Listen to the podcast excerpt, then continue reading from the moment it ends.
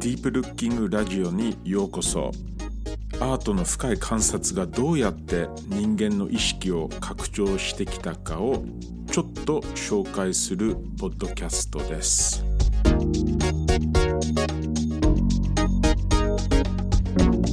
ディープルッキング想像力をよみがえらせる深い観察のガイド著者のロジャー・マクドナルドです。私は常にディープルッキングを促してくれる美学や理論、まあ、生き生き方って言ってもいいかもしれませんけどそういうものに関心があって、まあ、常にこう探してると思うんですね。でその中でやはりよく戻る、まあ、文明あるいはその美学のシステムがあるんですがこれがやっぱり古典インドの、まあ、美学なんですね。まあ非常に深く、えー、複雑でさらに高度な、まあ、美学伝統だと思います。私は全くそこまで専門ではないですがやはり、えー、古典インドのさまざまな芸術、えー、を聞く見る体験を通して、えーまあ、これは何が起きてんだろうと常に思うんですね。今日はこの古典インドの、美学が非常にディープルッキングを促してくれる、最高の一つの、えーま、システム、について少しお話ししたいと思うんですね。まあ、その前に、えー、ちょっとこう寄り道したいんですがあの多くの、まあ、SF 映画とか、えーまあ、ファンタジーの文学にあのよく魔法の道具のようなものが登場すると思うんですね。Magic Objects。まあ、これはその C.S. ルイスの本あるいはハリー・ポッターにも出てきますよね。えー、知られてる文学では、えー、不思議な国のアリスですよね。まあ、非常にこう原型的なとこですけどこういう魔法の道具の一つの役割として、えー、もう一つの現実への扉を、えーまあ、指すものとしてさまざまなこう道具オブジェクトが、まあ、登場するんですね。不思議な国のアリスでは、えー、このワイトラビット白いウサギが登場しますがこの白いウサギを、えーまあ、追っていくと、まあ、一つのポータルって英語で言いますけど、一つの扉が開き、そこの扉を入ったアリスに、まあ、様々な不思議な体験が訪れると。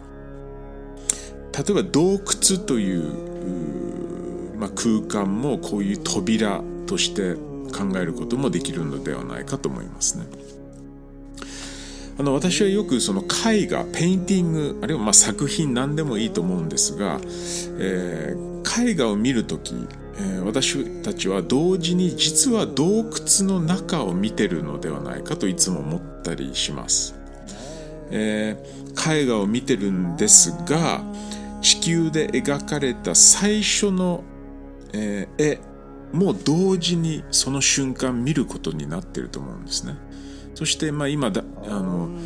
えー、やはりこの地球上で最も古く残っている、まあ、絵と呼ばれているものは、まあ、洞窟の奥深い壁で発見されてますよね。3万から4万年前、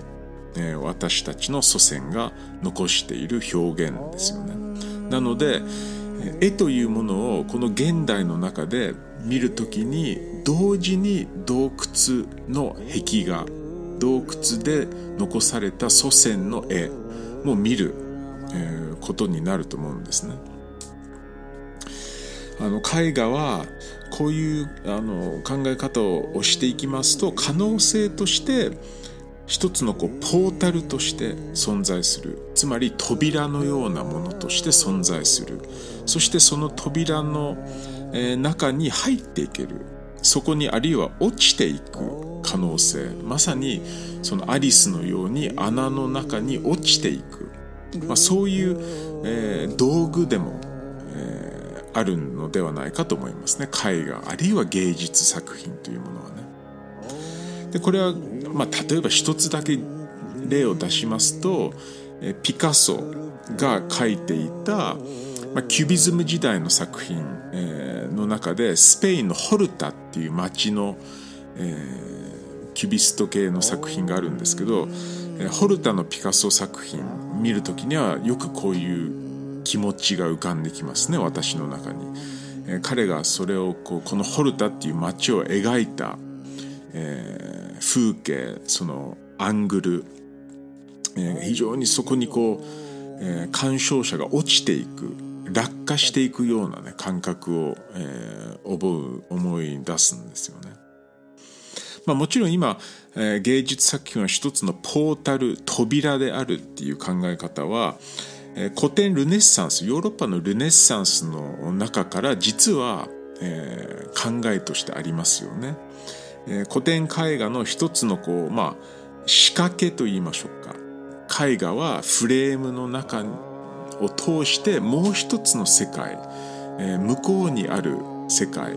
絵画はすなわち一つの窓である a window onto another world ですよねなので、まあ、特に西洋絵画の中では、まあ、深さと浅さの問題は非常に重要視されてきますよね。えー、地と図と絵画論的には言ったりしますよね。なので、えー、ペインティングは一つの窓である一つのこうポータルであるどこかに連れていくえ道具である、まあ、こういう考え方もあります。ポータルは例えばその身体感覚的にも考えられますしいろんなその意識とか感情から考えますと心理とか、まあ、精神的にも考えることもできるあるいはその私たちの想像力の視点から、まあ、ファンタジーだったり、えー、ちょっとこう夢を見るっていう感覚ですよね。え何かをこう宙づり状態にするまあその創造的に、えー、扉のような要素が感じ取れる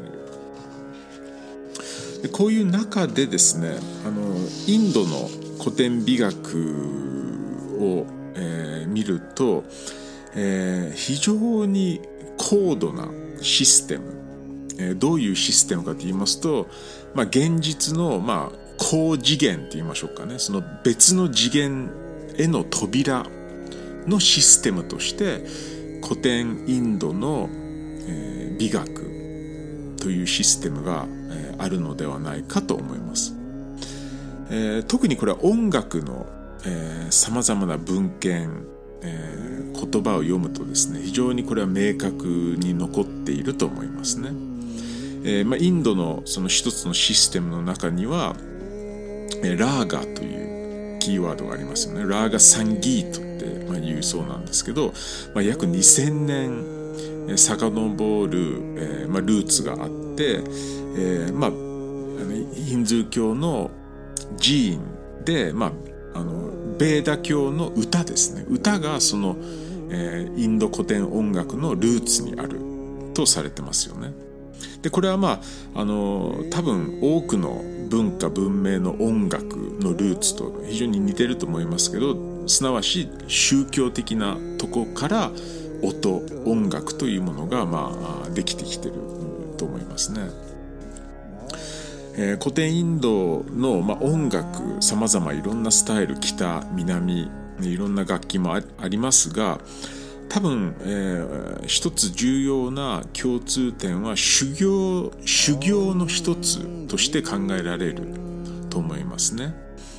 えー、音そのものは神、えー、から来てるものであってその個人的な、えー、音楽家プレイヤーですね。ミュージシャン、え、はその神の領域次元時空に、えー少しこう、まあ、入っていくっていうことが、まあ、音楽家の使命でもあると思うんですね。そして当然我々その音楽を聴く鑑賞者たちもその次元に行ける、まあ、つまり扉のような要素として、えー、別のその空間時空にえー、行く可能性があるっていうことですね。で古典インドの、まあ、特にこのベーダ教の中ではですね2つの音の種類が示されるんですね。まあ、一つはアーハタナッドアーハタっていうんですけどこれはいわゆるなんか鳴らされた音ですね。例えばその空気に振動が送られる、えー、例えば手を、えー、 clapping するっていうこともそうですよね。2つの、えー、オブジェクトが、えー、鳴らされることによって音ができる。まあこういうその音のことをアーハタっていうんですよね。これは自然の中にも多く存在しますし、まあ、人間が作り出す、まあ、音楽や音のことを指します。でもう一つの種類の音というのは、えー、このまさに鳴らされていない音のことなんですね。鳴らされていない音ってどういう音なのか。まあ、インドでは、えー、いわゆる、まあ、輝く、まあ、空気の上層っていうのかなそのこの世地球の時空ではない、えー、空間、まあ、天界の物質って言ってもいいかもしれませんけどこれはギリシャ神話では、えー、アイテル、えー、とも呼ばれますよね。で、イーサー。そして、えー、英語ではクインテセンスっていう言葉があるんですが、こういう天界の物質、まあ、こういうとこで、えー、聞こえる音ですね。これがこうアナーハタと呼ばれるんですね。鳴らされていない音のことなんですね。でこの音は鳴らせ鳴らされていない音はまさに、まあ、悟りのある、まあ、ヨギしか聞こえない音なんですね。宇宙空間そのものの振動、えーピトガルスの、まあ、宇宙の音楽とも比較できると思いますねあのヨーロッパギリシャ文明でも似たような考え方があったかもしれないと言えると思います、まあ、こういうその音の理論のベースから古典インドの、まあ、一つのこう音楽というものが、えー、出発してると思いますね。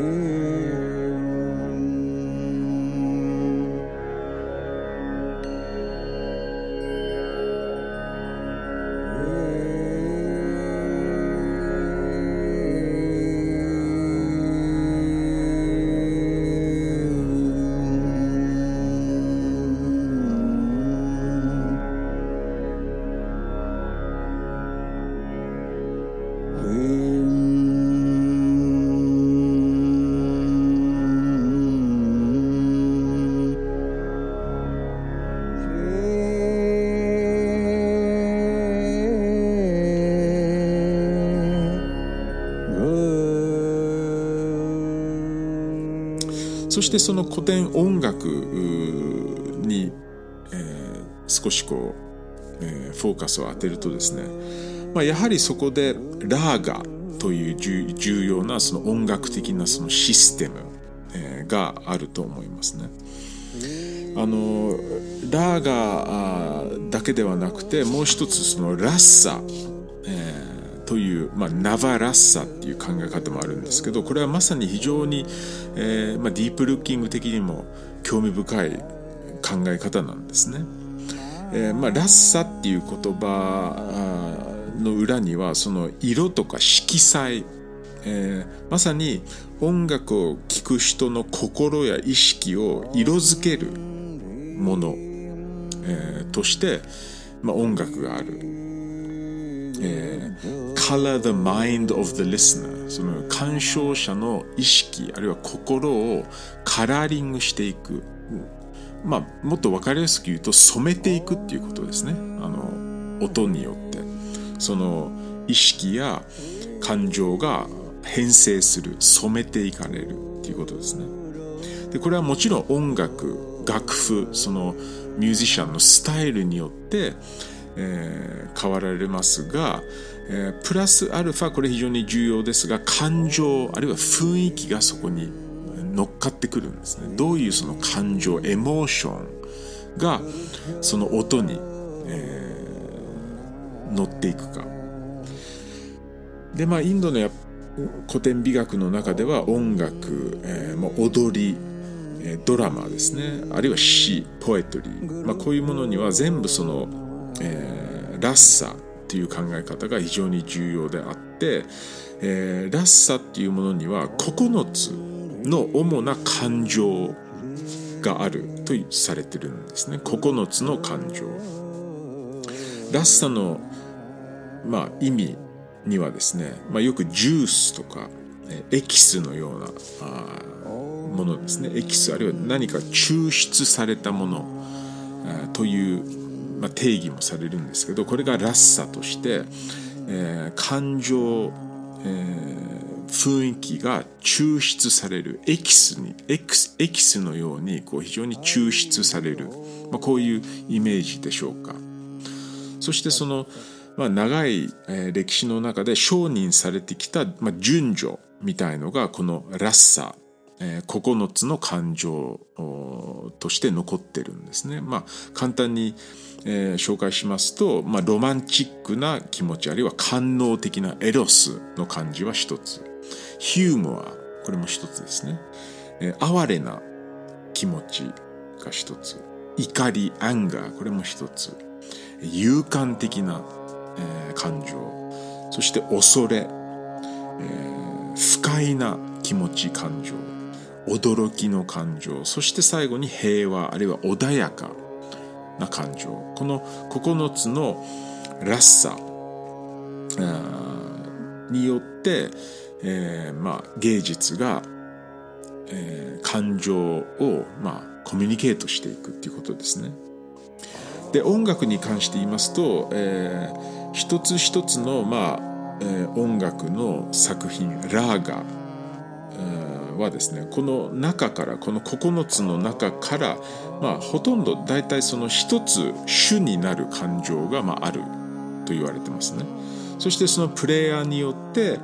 えー、一つの感情がメインでありながら別の感情もサブ感情って言いましょうかとしてそこに、えー、表現されていくということですね。そしてさらに、えー、まあ作品そのものがこういうそのラッサ感情を、えー、まあ促していくんですが、えー、インド古典、えー、芸術にはですねそれだけではなく他の要素も非常に大事なんですね。でこれ非常に面白いと思うんですが、えー、やっぱり、えー、各ラーガその曲といいましょうかは特定されたその時間えー、あるいは季節、えー、と非常に深い関係もあるんですね。夜に弾くべき曲、えー、昼間弾くべき曲、明け方、あるいはその夕方、あるいは深夜、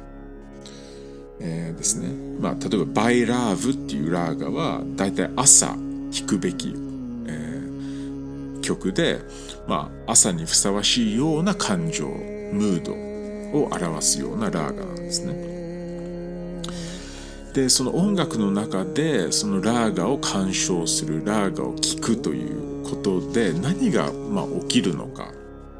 あという話ですよね。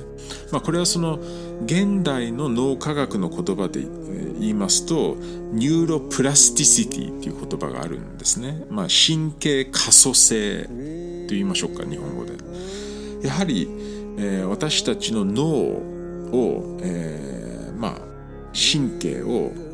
アクティベートしてくれてるのではないかと思うんですね、えー、別の言い方で言いますと、まあ、インドの古典芸術はもしかしてえー、アートを通してエクスタシーの領域エクスタシーという最終的なその気持ち感情を起動してくれるアクティベートしてくれるアルゴリズムのようなものが、まあ、インド芸術の、えー、一つの定義としてできるのではないか。アルゴリズムなのでさっきのラーガ音楽のラーガのように繰り返し可能なフレーズがあったり、えーまあ、公式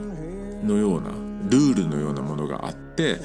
そのフレーズやルールをミュージシャンたち絵師たち詩人たちが、まあ、長い修行の中で学びその文法ボキャブラリーを持った人たちが、まあえー、演出する、えー、あるいは絵を描くことによって私たち鑑賞者が最終的に非常に高度で複雑な、えーまあ、影響を、まあ、感じ取れると。そして冒頭にその宗教的な芸術のルーツって言いましたけどやはりそこもすごく大事だと思うんですね。これもディープルッキングと非常にこう、えー、なんか振動する気はするんですが、まあ、インド古典、まあ、音楽であり絵であり、えー、舞台でありやはりその固まってきたあるいは閉じられた自己と言いましょうか、えー、を非常にこう拡張するような影響があると思いますね。あるいはその固まった自己を、まあ、散っていくような感覚それがこうもっと水平的になっていく非自己という領域に広がっていく、えー、そういうその効果影響が実際に、えー、非常に強い気は私はしますね。でこのような効果ってあの例えばフランスの、えー、思想家のドゥルーズ・グアターリーっていう2人組がいるんですけどこの人たちも、えー、哲学の中で、えーまあ、似たような一つのこうキーワードママルティプリシティっていうね言葉をよく使うんですけど、まあ、複数性複数のっていう意味があるんですけどやはりあの私たち人間の固まった自己固まったその、えー、神経系をもっとこうマルティプルにラディカルな形でオープンにしていくことを、まあ、よくドゥルーズ・グアタリはまあ言うんですね。これをこう生成、ビカミングのプロセスって本人たちは言ったりします。まあ、あるいはインドのもう一人の、えー、先生、グルと言ってもいいクリシナ・ムルティっていう方がいますが、まあ、クリシナ・ムルティは非常にそのアートについてあるいは美美について面白い言葉も残してるんですね。えー、自己を完全に放棄することが美であるとクリシナ・ムルティは言うんですね。自己を完全に放棄すること、まあ、別の言い方で言うと非自己イコール美美である、まあ、芸術である、まあ、これも非常に強い響くフレーズだと思っています。このインド古典の、えーまあ、ラーガあるいはラッサラッサロンと言いましょうか、えー、実際にそのメカニズムとしては例えば音楽を聴くそのパフォーマンスを聴く、えー、私鑑賞者の中に眠っている感情が、えー、読み覚まされるんですね。まあ、こういうその一つのモデルがまあ、インドの古典芸術あるいは美学の中にあると思いますね。これは、えー、アビナマ・グプタっていう、まあ、哲学思想家が、まあえー、10世紀インドで、まあ、非常にこう高度な、えー、美学論を展開しますが、まあ、そのようなベーシックモデルを提供するんですね。いわゆるディープルッキングのもしかしたらベーシックモデルに近いかもしれませんね。え芸術が刺激になるんですね。つまり刺激が必要なので音楽絵、え踊り、まあ、芸術作品が刺激になり眠っている、まあ、本能インスティンクトあるいはその眠っているさまざまな、えー、無意識の領域、えー、感情が、まあ、起こされるリアクションするというこういうえー、メカニズムのモデルを、えー、アビナバ・グプタっていう方はまあ提案するんですね。これ非常に強烈な、えー、美術の理論でもありあるいは美術の社会的な役割を考える上での強烈な非常にパワフルな、えー、美学のモデルではないでしょうかね。えー、アートは複雑な道具として、え、多分インドでは考えられてきた。え、道具なので、え、私たち鑑賞者も活動的に見る。アクティブにえ、それをこう鑑賞する。あるいは見るということが求められるんですよね。すなわちある程度のリテラシー。鑑賞のスキルも、え、必要になってくる。その方法として。その眠ってるものをアクティベートするための、えーまあ、鑑賞リテラシーのようなものもインドでは非常に大事にされてきた。まあ、このような、えー、美学論、えー、モデルを、まあ、一つそのきっかけとしてディープルッキングという、まあ、あの私が提唱しているものも、まあ、考えていければなと思ったりします。